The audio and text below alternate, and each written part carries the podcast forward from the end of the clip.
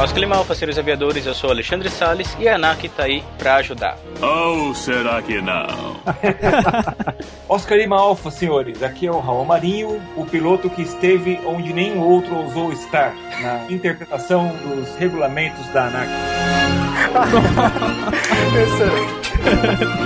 Oscar Lima Alfa, senhores aviadores. Eu sou o Renato Cobel e eu tô correndo contra o tempo, se a ANAC me ajudar. É, então, senhores, estamos começando mais o CPCast, o podcast de aviação do canal Piloto. E no episódio de hoje, novamente com o nosso mentor de formação aeronáutica, Raul Marinho, nós vamos desmistificar o RBAC 61, certo, Cobel? Exato, Salles. Vamos falar das regras que foram alteradas, das novas que foram adicionadas e o que mudou nas fases da formação graças a esse novo RBAC, o Regulamento Brasileiro de Aviação Civil. Mas isso e muito mais apenas após a nossa sessão de notantes.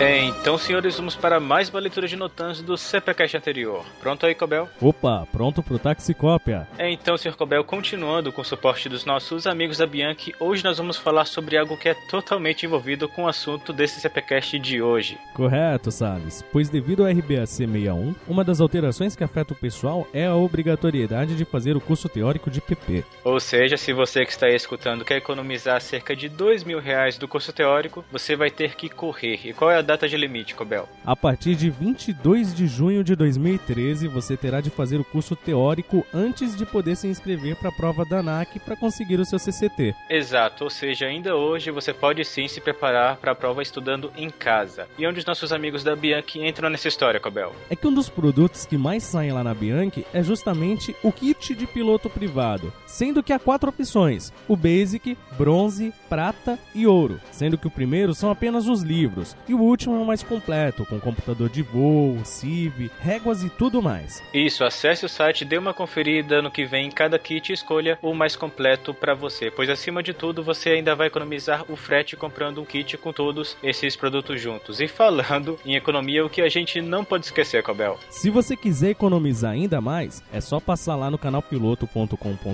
barra Bianchi e pegar o nosso cupom de desconto para ficar ainda mais em conta. Cara, eu vou dizer que eu aproveitei isso daí, cara. É uma economia danada. Principalmente no kit, que são vários produtos aí juntos. Oh, com certeza. Porque o kit começa em, quê? em 179 reais pra cima, né? Por aí. Ou seja, já são mais uns minutinhos de voo para você economizar. Então, novamente, se você quiser estudar em casa para economizar os dois mil reais do curso teórico, escolha seu kit. Como diria o seu Madruga ao Chaves, devore os livros. Como dizia meu velho avô, se quiser chegar a ser alguém, devore os livros.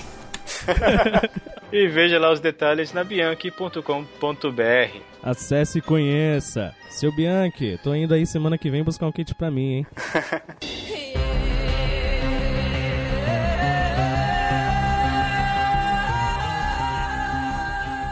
E, Sr. Cabel, vamos lembrar novamente que comprar os produtos através da Bianchi não é a única opção atualmente para se adquirir produtos de aviação, correto? Correto, porque afinal melhor do que comprar com desconto é ganhar os produtos de graça. Estamos falando novamente da nossa pesquisa de público do canal Piloto valendo 7 produtos da Bianchi. Bom, mas só para deixar o pessoal interessado novamente, quais são esses 7 produtos? Livro de motores a reação, livro de regulamentos, um relógio de pulso, uma caneca, um broche de asas, uma CIV, um par de berimbelas e mais alguns brindes surpresa. Cara, eu não sei quais são esses brindes surpresa, mas eu tô tão curioso que quero ganhar também. Não podemos dar spoiler aqui, né? e o que a pessoa tem de fazer para concorrer a esses prêmios, Cobel? Basta o nosso amigo aviador clicar no formulário de pesquisa que está na postagem desse episódio e responder as questões, que são sobre a formação dela na aviação e também sobre o dia a dia dela. Mas o que irá fazer ela concorrer ao sorteio é a resposta que ela vai dar para a última pergunta do formulário, que é o que tem de ser feito para a aviação do Brasil evoluir. O autor da melhor resposta levará todos esses produtos e o resultado será divulgado aqui no CPCast na semana do dia 15 de 4 de 2013. Lembrando que esse vai ser o próximo CPCast. Participe e boa sorte. E com agilidade.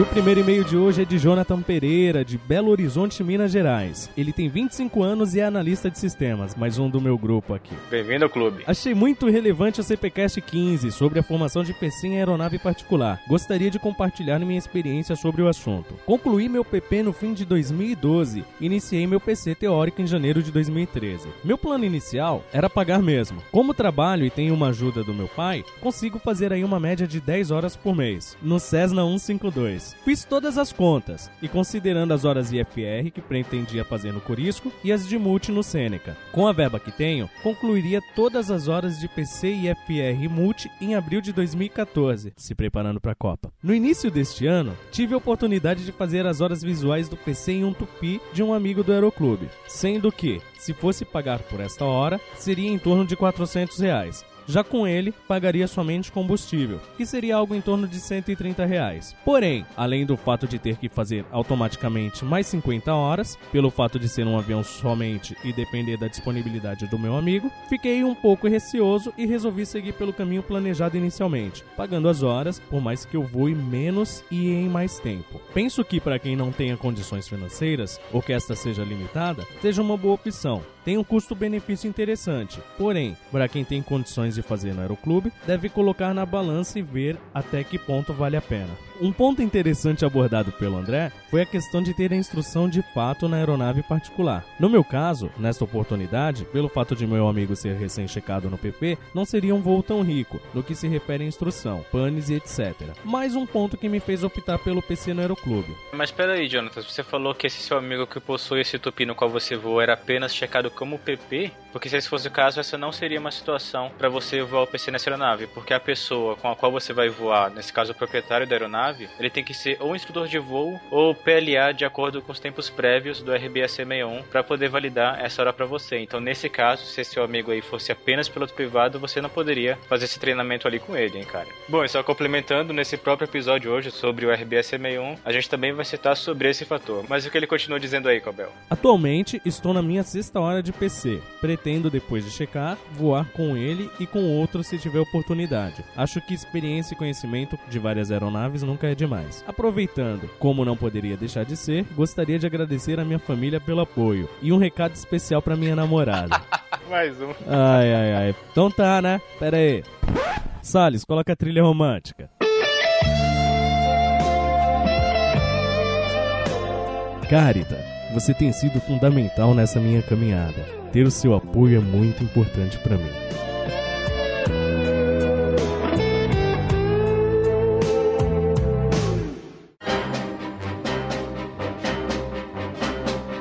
Parabéns pelo CPcast. É muito bacana ver pessoas como vocês disponibilizando seu tempo para ajudar a todos nós. Tenho certeza que os frutos desse trabalho serão grandiosos. Nos encontramos no ar. Um forte abraço.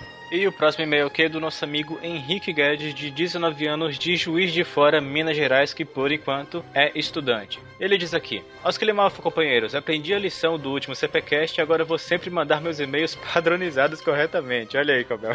Parabéns, rapaz, meus parabéns. Pra quem não se lembra, o nosso amigo Henrique Guedes foi pulado na última leitura de e-mails lá do outro episódio. Inclusive, ele mandou a idade dele, 19 anos, e também a data de nascimento.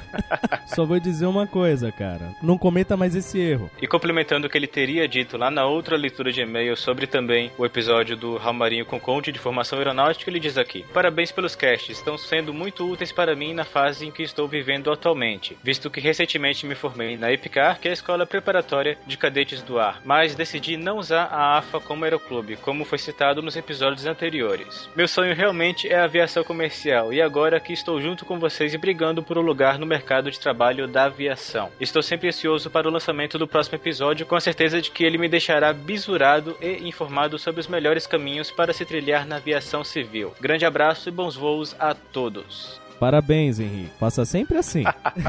e agora vamos para os agradecimentos ao pessoal que comentou com agilidade.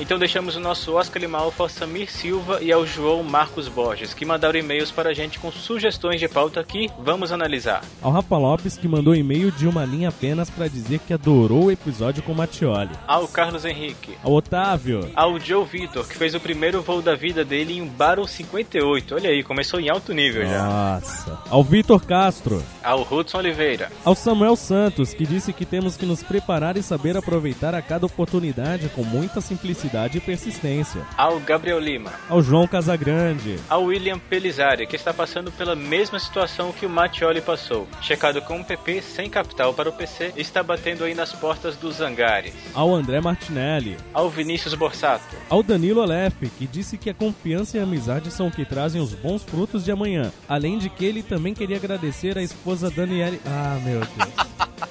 mais um. Ai, mais um, pera aí. Volta pra música romântica. Ele também queria agradecer à esposa Daniele Fernanda, que sempre apoiou ele a não desistir de realizar este seu sonho.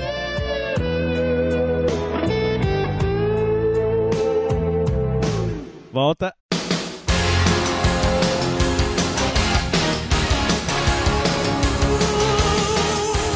Ao Pedro Gorabi. Ao Vinícius Rodrigues. E ao Guilherme Aires, que deixou várias perguntas nos comentários que foram respondidas pelo Mattioli. E, inclusive, pessoal, mantenham esse padrão. Se vocês tiverem alguma dúvida sobre o que vai ser citado nesse episódio, não enviem suas dúvidas via e-mail, escreva elas nos comentários para o pessoal aí poder se ajudar nos próprios comentários. É isso aí. Valeu, galera. Continuem comentando. E, Sr. Cobel, se alguém quiser enviar o um comentário sobre o episódio de hoje, qual é o e-mail do CPCast? cpcast.canalpiloto.com.br e se o pessoal quiser nos seguir nas cibernéticas redes sociais, é só seguir o arroba canal piloto no Twitter e no Facebook, o fb.com barra canal piloto. E se alguém quiser se padronizar no estilo do canal piloto, onde ela pode encontrar as nossas camisetas, canecas e em breve outros novos produtos. Olha o Sally soltando spoiler. Basta ver os detalhes lá no canalpiloto.com.br barra produtos. E sempre lembrando que se você quiser baixar o episódio diretamente aí pro seu celular, o feed e tudo mais estarão aí na descrição desta postagem. E agora que nós já estamos cientes dos notans, o que temos agora? CPcast episódio 16, RBAC 61.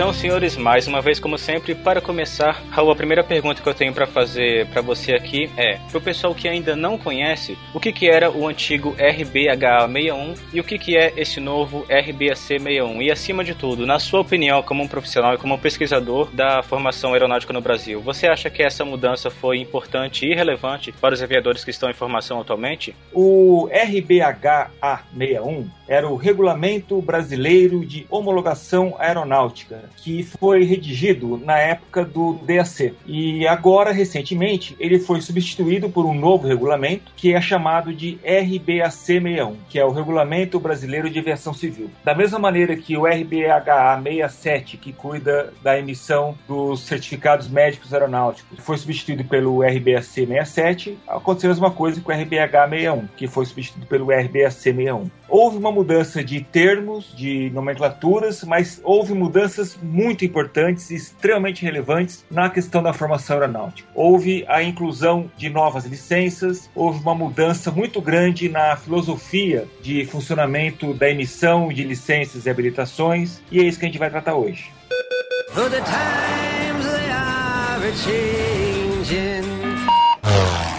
Então vamos começar aqui pelo início da formação curso de piloto privado. A primeira grande alteração foi referente ao curso teórico de piloto privado, é exatamente por isso que o nosso amigo Cobel aqui também está correndo para estudar e fazer a prova até o mês 6 deste ano de 2013. Mas, além dessa alteração do curso teórico, nós também tivemos outras, como por exemplo a diminuição da idade, o que também implica em alguns probleminhas que o pessoal tem comentado, como por exemplo a relação do início da formação com 16 anos e o certificado de reservista, que você pode ser conseguido ali no finalzinho dos 17 ou 18 anos completos, e também algumas outras coisinhas no âmbito prático da formação, como por exemplo as horas noturnas e também o PP em aeronave particular. Então, para apresentar para o pessoal essa atualização do regulamento, o que, que mudou nesse campo? Nossa, mudou bastante coisa para o PP, viu, Salles? Em primeiro lugar, mudou a questão do curso teórico presencial obrigatório para PP, que, de acordo com RBH 61, não era obrigatório e agora passou a ser. Essa mudança ela tem a data de 22 de junho de 2013 para entrar em vigor. Então, quem quiser tirar o CCT de PP sem fazer o curso teórico presencial tem que correr realmente, porque dia 22 de junho é o último dia em que isso vai poder acontecer. Depois disso, só com o curso presencial. E a questão da idade é outra alteração que houve também. Agora é possível você começar a voar com 16 anos,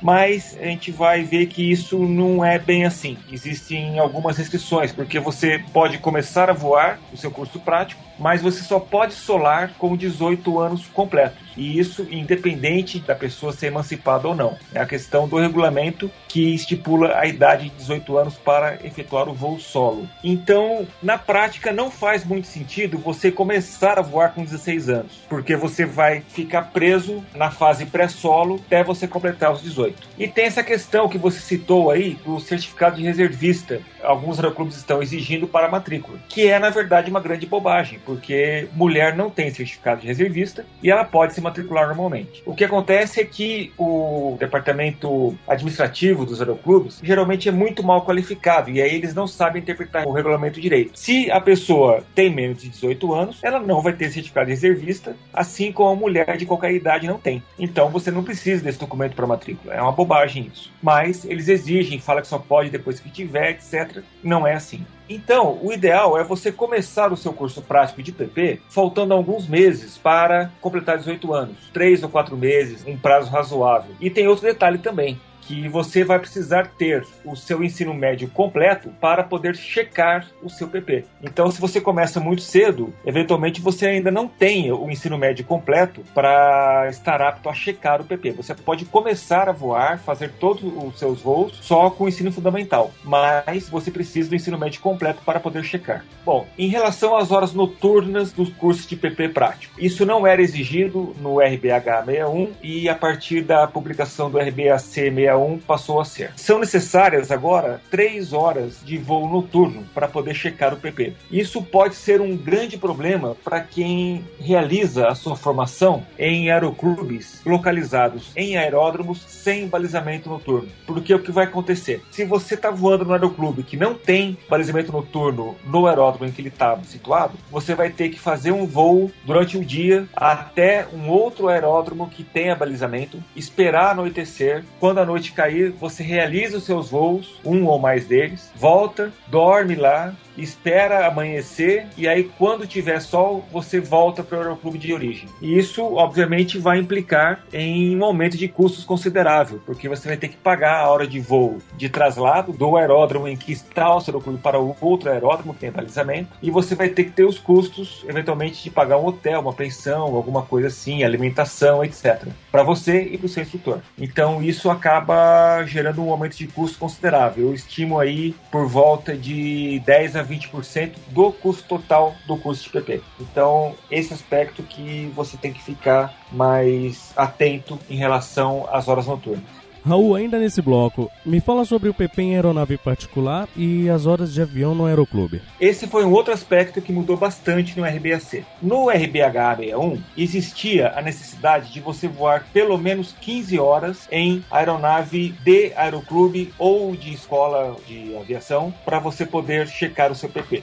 Então suponha que você seja um magnata, você comprou lá os seus cirros e você quer voar os seus cirros. Você, antigamente, tinha que ir no aeroclube, voar 15 horas de Paulistinha, para depois completar a sua formação, mais 25 horas, né? Porque no caso, para você checar em aeronave particular, precisa de 40 horas. Então você voaria mais 25 horas nos seus cirros e checaria o seu PP nos seus cirros. E nunca mais voltaria para Paulistinha, tá tudo certo. Agora, com o RBAC, houve uma mudança. Não existe mais essas 15 horas, então você, em princípio, poderia realizar 100% do seu treinamento em aeronave particular, porém existe uma seção que foi introduzida, que é a famosa seção 61.79, que diz o seguinte: eu vou ler textualmente como está no regulamento. O candidato a uma licença de piloto privado deve ter recebido instrução de voo em um centro de instrução certificado pela ANAC, ministrada por um instrutor de voo autorizado, que registre tal instrução nos registros de voo do aluno piloto. Bem, o que, que, isso quer dizer? Aqui não está falando quantas horas essa pessoa tem que ter de instrução nesse centro de instrução certificado pela ANAC. Então, consultando a GPEL, que é a gerência de emissão de licenças certificados da ANAC, eles me disseram que se você tiver pelo menos uma hora de voo em aeroclube, já está valendo para cumprir o requisito da seção 61.79. Então é o seguinte, na prática, você vai fazer todas as suas horas em aeronave particular e depois você faz uma adaptação aí de uma, duas, três horas em aeronave do Aeroclube e já aproveita e checa na aeronave do Aeroclube, que você já pega o checador do Aeroclube, faz tudo por lá mesmo e tá tudo certo. Ou você requisita um checador da ANAC, se você quiser, mas isso não é recomendável porque vai demorar muito mais até a ANAC mandar o checador, vai demorar muito. Então é o seguinte, se você quer fazer o seu PP em aeronave particular, é só você fazer uma adaptaçãozinha aí de pelo menos uma hora em avião do Aeroclube e aproveita e já checa lá mesmo que vai facilitar a sua vida. A ideia é essa. Ainda sobre isso que você citou, Raul, cabe aqui a gente citar também um exemplo. Supomos que, como você falou, a pessoa compre um Cirrus que é dela, ela é habilitada essa aeronave como piloto privado e como piloto privado ela vai poder voar essa aeronave de modo solo. Supomos que essa pessoa tem um irmão que também se interesse pela aviação e queira fazer instrução de voo nessa aeronave também. Nesse caso, esse novo piloto não vai poder ter instrução com esse proprietário da aeronave, né? Ou seja, qual é a habilitação que a pessoa que vai voar com esse aluno tem que ter para poder validar essas horas horas de voo para ele? Ele vai ter que fazer essas horas de voo com um instrutor de voo habilitado pela ANAC. Ou existe uma brecha também no RBAC 61 que até o dia 22 de junho deste ano, de 2013, você também pode fazer a sua instrução com PLA. Isso é outra questão bastante polêmica do RBAC, mas a GPL me respondeu já dizendo que PLA vale até 22 de junho desse ano.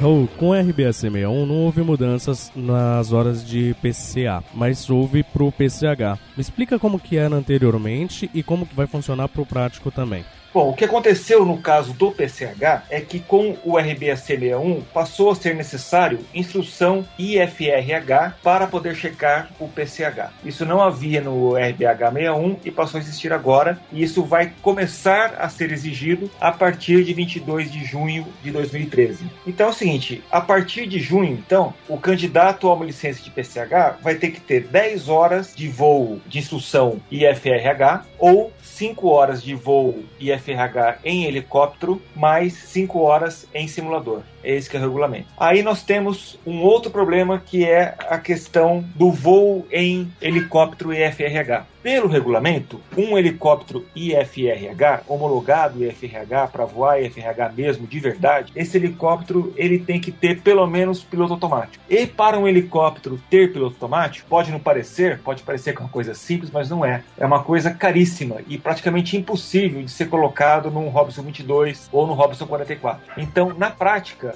os helicópteros IFRH são dos Agusta para cima, dos Agusta 109 para cima, que custa aí na faixa de 7, 8 mil reais a hora de voo.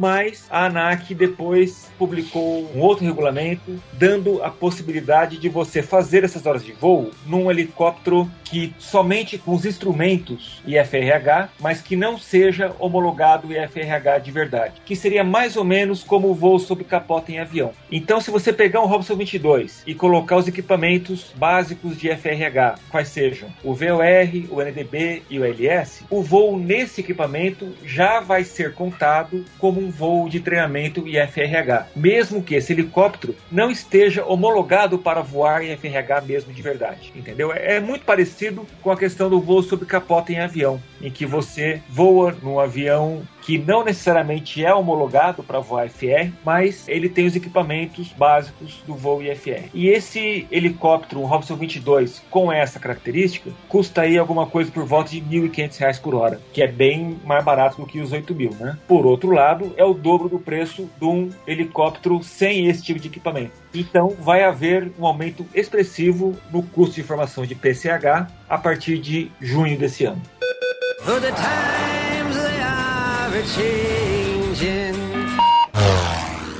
Agora falando sobre os nossos amigos Invas, tanto o instrutor de avião quanto instrutor de voo de helicóptero, temos aqui a questão das 200 horas, que na época que o RBAC 61 foi lançado, eu vi muita gente fazendo confusão com isso, falando que são 200 horas totais, outras falam que é 200 horas em comando, outras falam que é 200 horas na aeronave que você vai dar a instrução e coisas do gênero. Então, Raul, o que de fato são essas 200 horas no curso de Inva? Então, são 200 horas em comando mesmo. Então, o que acontece? No caso de avião, você termina o seu curso de PC com mais ou menos 70 horas em comando. Então, você precisaria de mais 130 horas em comando para poder ter o direito de checar a habilitação de INVA. Bom, e o que, que isso significa? Embora a mudança seja simples de entender, o que acontece é que você não vai poder sair do aeroclube direto para a instrução você vai ter que passar um tempo voando em algum lugar para acumular horas em comando para depois poder ser INVA. Então, o que, que vai acontecer na prática é que o INVA vai ser menos interessante como uma estratégia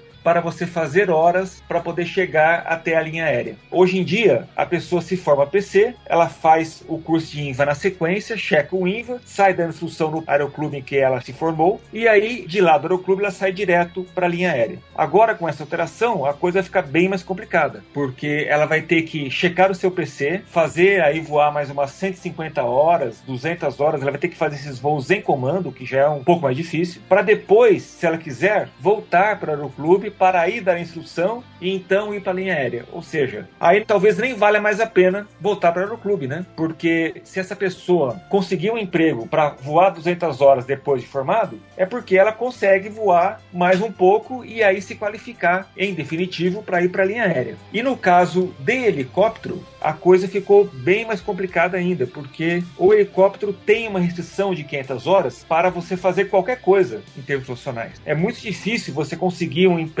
ou pelo menos um emprego razoável, na aviação executiva, inclusive, de helicóptero, com menos de 500 horas, por uma restrição das seguradoras. E as pessoas usavam, os PCHs recém-formados especialmente, a opção de dar instrução para fazer horas para conseguir ser viável profissionalmente. E para helicóptero, que você consegue se formar formar PCH com somente 50 horas é, em comando, vai ficar mais difícil ainda, porque você tem que voar mais 150 horas e não 130 em comando depois de formado. Eu não sei como que a ANAC vai fazer com isso, mas alguma coisa ela vai ter que fazer para resolver esse problema. Senão, ninguém vai conseguir acumular horas para ser viável profissionalmente a partir de junho de 2014. É importante que se ressalte que essa mudança só vai ter efeito a partir de 22 de junho de 2014, não é esse ano ainda. Mas no ano que vem a coisa vai ficar bem complicada realmente.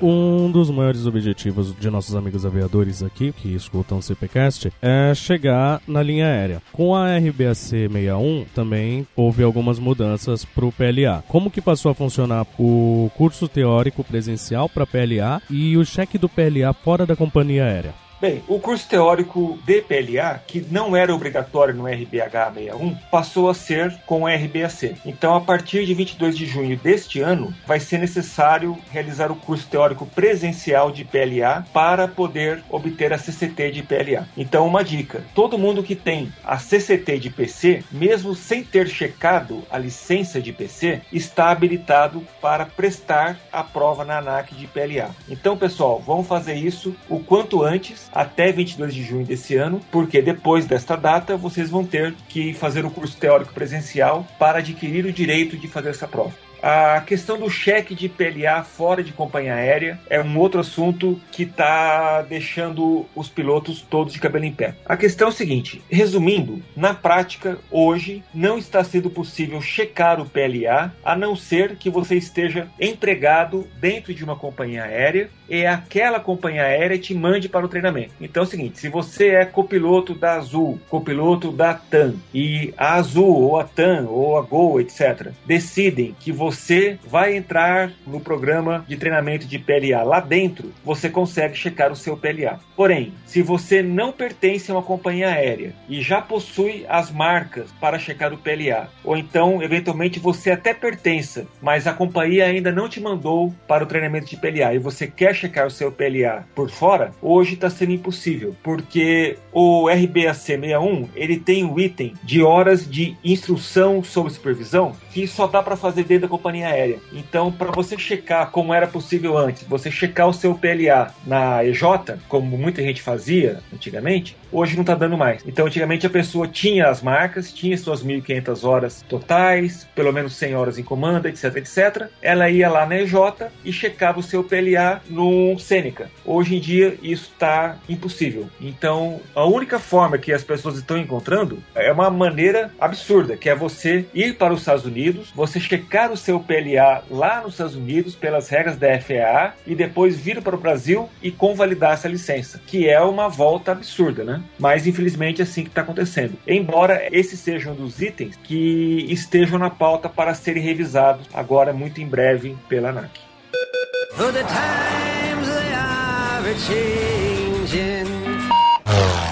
E aproveitando que você já citou no bloco anterior, Raul, a parte da convalidação de licenças entre a FAA e a ANAC, por exemplo, sendo que a FAA é lá nos Estados Unidos. Então vamos ambientar o pessoal aqui em relação a como era antes e como é agora nessa parte do regulamento de convalidação de licenças. Bom, primeiro como era antes. Como era antes, ninguém sabia como era antes. o que acontecia é que não estava claro no regulamento como fazer a convalidação e a ANAC ela variava muito em como ela admitia que se fizesse a convalidação pelo RBH 61. Agora, com o RBAC 61, essa foi uma das boas novidades do novo regulamento. O que aconteceu é que está muito bem explicado em como fazer a convalidação. E é muito simples, na, na verdade. O que você tem que fazer é, primeira coisa, tirar o seu CNA no Brasil. Segunda coisa, ter a experiência recente, que significa você fazer aí seus três pousos e três decolagens. Você tem que fazer uma prova de regulamentos gratuita na ANAC e pede o cheque e acabou. É só isso. E você manda toda a documentação, inclusive a sua licença obtida no exterior para a ANAC, e você consegue a sua licença brasileira. Antigamente, essa convalidação, esse processo todo, levava três meses, seis meses, alguma coisa por aí. Hoje, eu tenho notícia de gente que conseguiu isso em uma semana. Então, a convalidação da licença melhorou muito ficou muito mais claro e muito mais rápido também. Agora tem um outro item que é a convalidação de hora. Para você checar o seu PC nos Estados Unidos, você precisa de 250 horas de voo no mínimo. A hora que você convalida a sua licença, a ANAC te dá o limite mínimo de horas para o cheque de PC no Brasil. Então, mesmo que você tenha 250 horas, ou 500 horas, ou 1000 horas voadas no exterior, a hora que você convalida a licença no Brasil, a ANAC te dá só 150. Bom, e como que você faz para convalidar essas horas voadas no exterior? Ou, eventualmente, até voadas no Brasil, porém com avião, com aeronave de matrícula estrangeira. Aí que a bicho pega um pouco mais. Você vai ter que fazer a consularização do teu logbook estrangeiro. Isso é o seguinte, você pega o seu logbook, a sua CIV estrangeira, do lugar em que você voou, mais uma declaração da FAA, que na prática ninguém sabe como é que é direito, e aí você pega toda essa documentação, você vai no consulado brasileiro mais próximo, na localidade em que você voou, e você pede para ser consularizado esse documento. É uma espécie de um reconhecimento de firma diplomático, digamos assim, mal explicando. E aí, com isso, você conseguiria trazer as suas horas. Bem, isso é em teoria. Na prática, também ninguém está conseguindo isso. Então, está muito difícil. Eu não conheço nenhum caso de alguém que tenha conseguido convalidar as horas. As pessoas só têm conseguido convalidar a licença. Mas existe, em teoria, essa possibilidade via consularização. Se alguém quiser tentar, é por aí o caminho. Desejo muito boa sorte.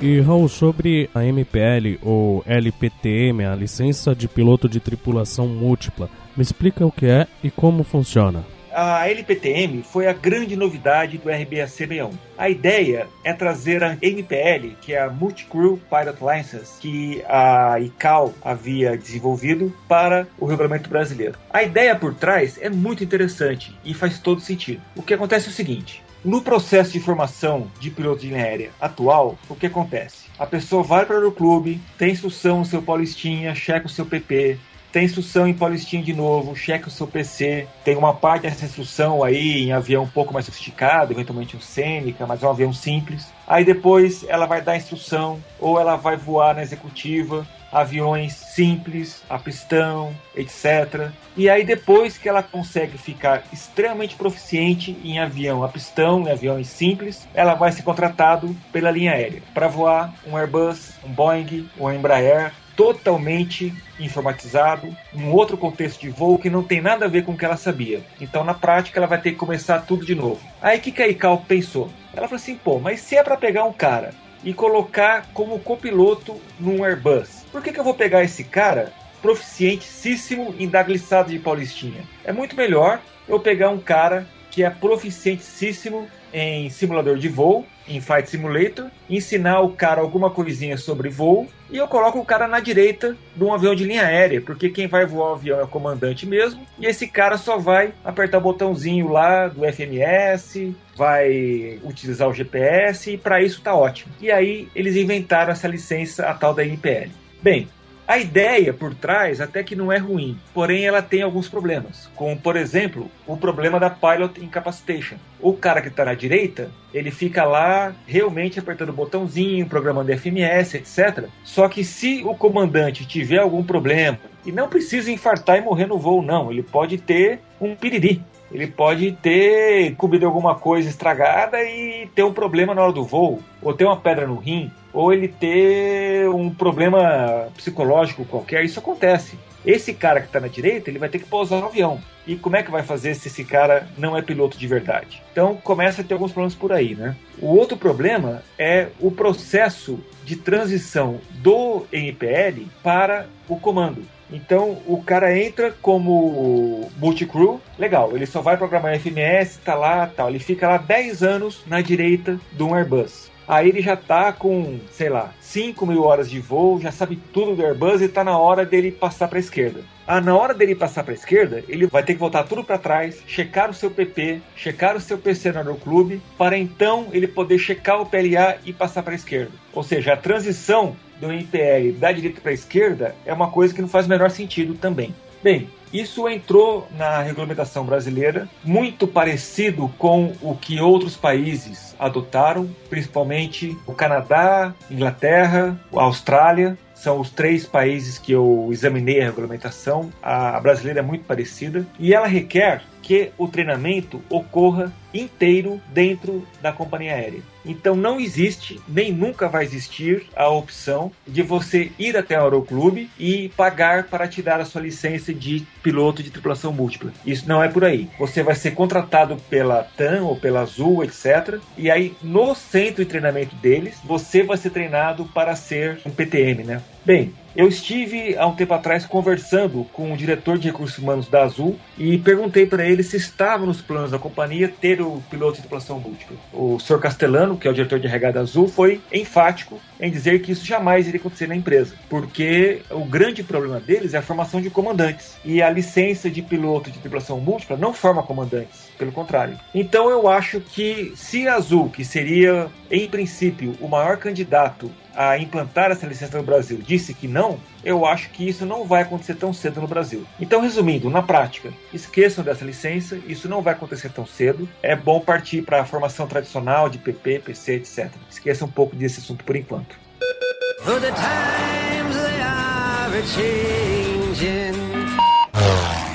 Agora vamos falar aqui das polêmicas e interpretações do regulamento que o pessoal tem feito aí em partes corretamente e em partes não tão corretamente, certo, Cobel? Vamos começar falando sobre as zonas de voo com aeronaves experimentais e as LSAs. O que seria isso exatamente, Raul? Bem, vamos começar falando sobre o que são aeronaves experimentais. Para exemplificar, uma RV-10 é uma aeronave experimental, que é um avião de alto desempenho, geralmente de desempenho muito maior do que os aviões Aeroclube. Porém, como ele não foi construído em linha de montagem, ele foi construído num kit, ele é entendido como experimental pela ANAC. Não tem homologação de monomotor como tem um Tupi ou tem um Cessna 152, etc. Bom, muito bem. Voar em aeronave experimental, de acordo com o regulamento, ela só serve para você aumentar as horas de voo, mas as horas de voo feitas em aeronaves experimentais não podem ser consideradas para o cumprimento de requisitos de experiência recente. Isso eu acabei de ler aqui no regulamento da ANAC, que é a seção 61.29, item I.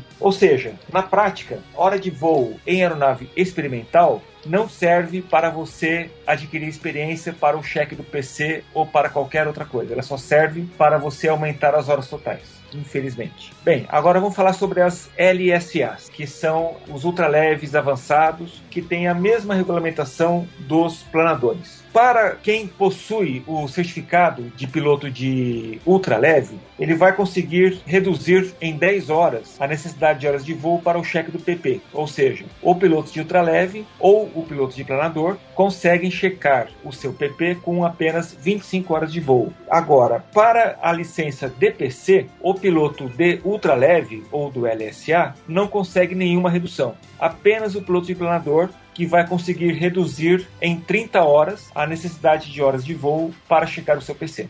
Então, continuando aqui nesse mesmo bloco, Raul, e sobre o problema da instrução ininterrupta? A questão da formação ininterrupta é que no RBAC 61 está escrito que o candidato, para poder checar com a redução de número de horas, ou seja, reduzir de 40 para 35 horas no caso de PP e de 200 para 150 horas no caso de PC avião, ele teria que realizar um curso de maneira ininterrupta. E aí houve uma dificuldade inicial muito grande de interpretação do que quereria dizer formação ininterrupta. E a ANAC não estava aceitando quem se transferia do aeroclube para o outro, porque ela dizia que aquilo seria uma interrupção da formação. Bem, a GPEL resolveu essa questão com uma, um regulamento específico que eu vou colocar o link sobre isso no meu blog, está explicando, inclusive com uma carta oficial da GPEL é, orientando em como proceder em relação a isso que é o seguinte: quando uma pessoa for se transferir de um aeroclube para o outro, ela tem que utilizar um procedimento burocrático específico, uma carta de transferência de uma para outra, com outro aeroclube aceitando, de modo que não haja problemas na hora do cheque e não ocorra a impugnação do cheque por parte da ANAC. Então, sobre esse assunto específico, é interessante acessar, vai ter um link para um post em que o texto da ANAC está lá para todo mundo baixar. E continuando com as interpretações, sobre a experiência recente, como que o pessoal tem interpretado? Bem, experiência recente é uma outra novidade do RBAC 61 que tem uma seção específica sobre isso, que é a 61.21, em que ela detalha para cada situação a experiência recente que você tem que ter. Então, o que acontece é o seguinte: para quem é somente VFR, é preciso ter um mínimo de três decolagens e três pousos em condições visuais nos últimos 90 dias. Essa, por exemplo, é uma condição de experiência recente para quem é piloto somente VFR. Para quem é IFR, existem condições diferentes. Para INVA, outras condições e assim por diante. Então é interessante você ler o item 61.21 do RBAC para ver especificamente no seu caso, qual é a condição de experiência recente que você precisa ter. Mas eu já adianto que para a maioria das pessoas que está em formação, especialmente, que é o aluno de PP ou de PC que está na parte visual, ele tem que ter três pousos e três decolagens nos últimos 90 dias. E ainda nesse longo bloco, me fala sobre a revalidação, requalificação da habilitação de classe, a seção 61.197, e a carta de revalidação por horas de voo. Bem, essa é uma outra mudança que agora que o pessoal está começando a entender como é que ela funciona. O que existe é o seguinte: antigamente, quando vencia a sua habilitação de classe, de monomotor ou de multimotor, você tinha que fazer um recheque, ou seja, você tinha que ir até o aeroclube ou solicitar um checador da ANAC para fazer um voo de avaliação de proficiência prática em monomotor ou em multimotor. Agora, isso não é mais necessário. Se você tiver com a sua experiência recente em dia, é só você utilizar o um modelo de uma carta chamada Carta de Revalidação por Horas de Voo, que também tem um post no meu blog sobre isso, e você consegue revalidar a sua habilitação sem a necessidade de realizar um novo voo de cheque. E finalizando esse bloco, como fica a situação do piloto de avião single pilot? Bom, a questão do avião single pilot é uma questão tanto quanto complexa. Para aviões da aviação executiva, o que acontece é o seguinte: o cara que está na direita, ele não é copiloto. Ele pode estar voando em duplo comando com o comandante, se esse comandante for INVA ou se ele for PLA, neste último caso, somente até junho deste ano. Ou então, ele está na direita, ele não é um copiloto de verdade. Ele não pode lançar as horas dele realizadas desta forma. A única exceção seria se esse Seneca, por exemplo, fosse de um táxi aéreo, porque no caso de táxi aéreo, exige-se a figura do copiloto em qualquer voo IFR, mesmo com aeronave single pilot. Então, um Seneca da aviação executiva não tem copiloto. Um Seneca da aviação de táxi aéreo, se esse voo ocorrer em condições IFR, aí sim tem copiloto e esse cara pode lançar as horas como copiloto. Então, o que acontece é o seguinte: é muito comum as pessoas acharem que depois de checar o PP, ela pode fazer horas de voo voando na direita de um amigo, de um Seneca ou de um monomotor e assim por diante. Isso só vai dar para fazer se o comandante for INVA. E também as pessoas que já checaram o PC têm a intenção de fazer horas de voo voando na direita com algum amigo. Novamente, isso só vai dar para fazer se o comandante for INVA e aí as horas serão em duplo comando. Ainda não é possível você fazer horas de voo voando na direita em um avião single pilot. No caso de helicóptero, a situação é mais dramática ainda, porque o mesmo táxi aéreo que tenha um Robinson 44, por exemplo, essas aeronaves estarão voando VFR. E neste caso, como o voo é visual, a pessoa que está na direita também não é nada, formalmente falando, porque nesse tipo de voo não prevê a figura do copiloto. O Robinson 44 é single pilot, ele está no táxi aéreo, mas voando visual. Então, pelo regulamento, a pessoa que está na direita não pode lançar as horas de voo.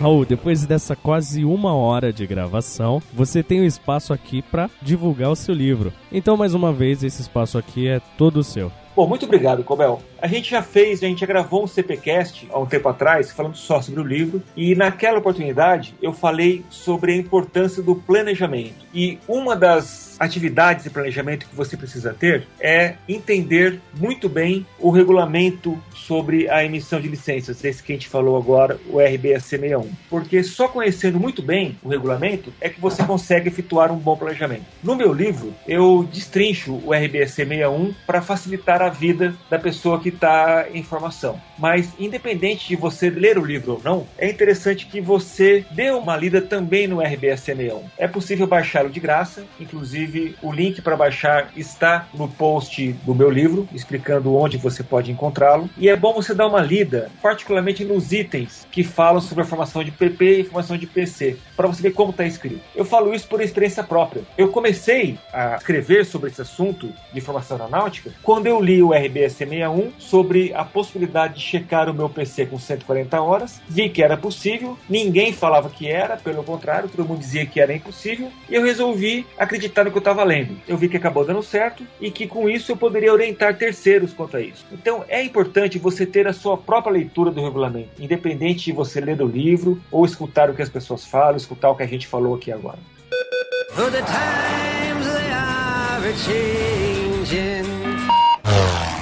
Então, Raul, como citou nosso amigo Cobel no bloco anterior, nessa quase uma hora de conversa, levando em conta, por exemplo, os pontos que possivelmente vão alterar a partir dessa versão atual do RBS 61 e também os pontos desse regulamento que vão entrar em vigor já nos próximos meses. Que dica você pode dar para o pessoal que está em formação nesse momento? Bom, a primeira dica é se manter informado. Acesse o meu blog, o canal Piloto, entre de vez em quando no site da ANAC para ver o que está sendo alterado na regulamentação, que muda o tempo todo e geralmente são alterações importantes. Então, isso que a gente falou aqui agora, muita coisa só foi percebida alguns meses atrás. Essa questão de formação ininterrupta, da carta de revalidação por horas e outros itens que a ANAC está descobrindo agora em como fazer para administrar. Então é muito importante você ficar ligado, manter-se informado sobre o que está acontecendo. Enquanto você estiver em formação, é importante você se manter informado o tempo todo.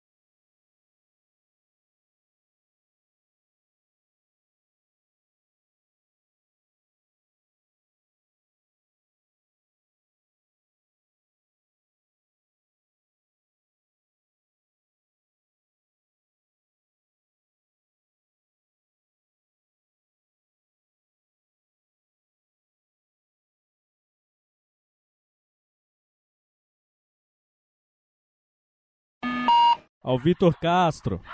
Nossa, peraí, peraí. Um momento, os Foram os meus. Quem atacou quem aí? Acho que o cachorro do vizinho aqui, calma aí. Quieto aí! Deu certo.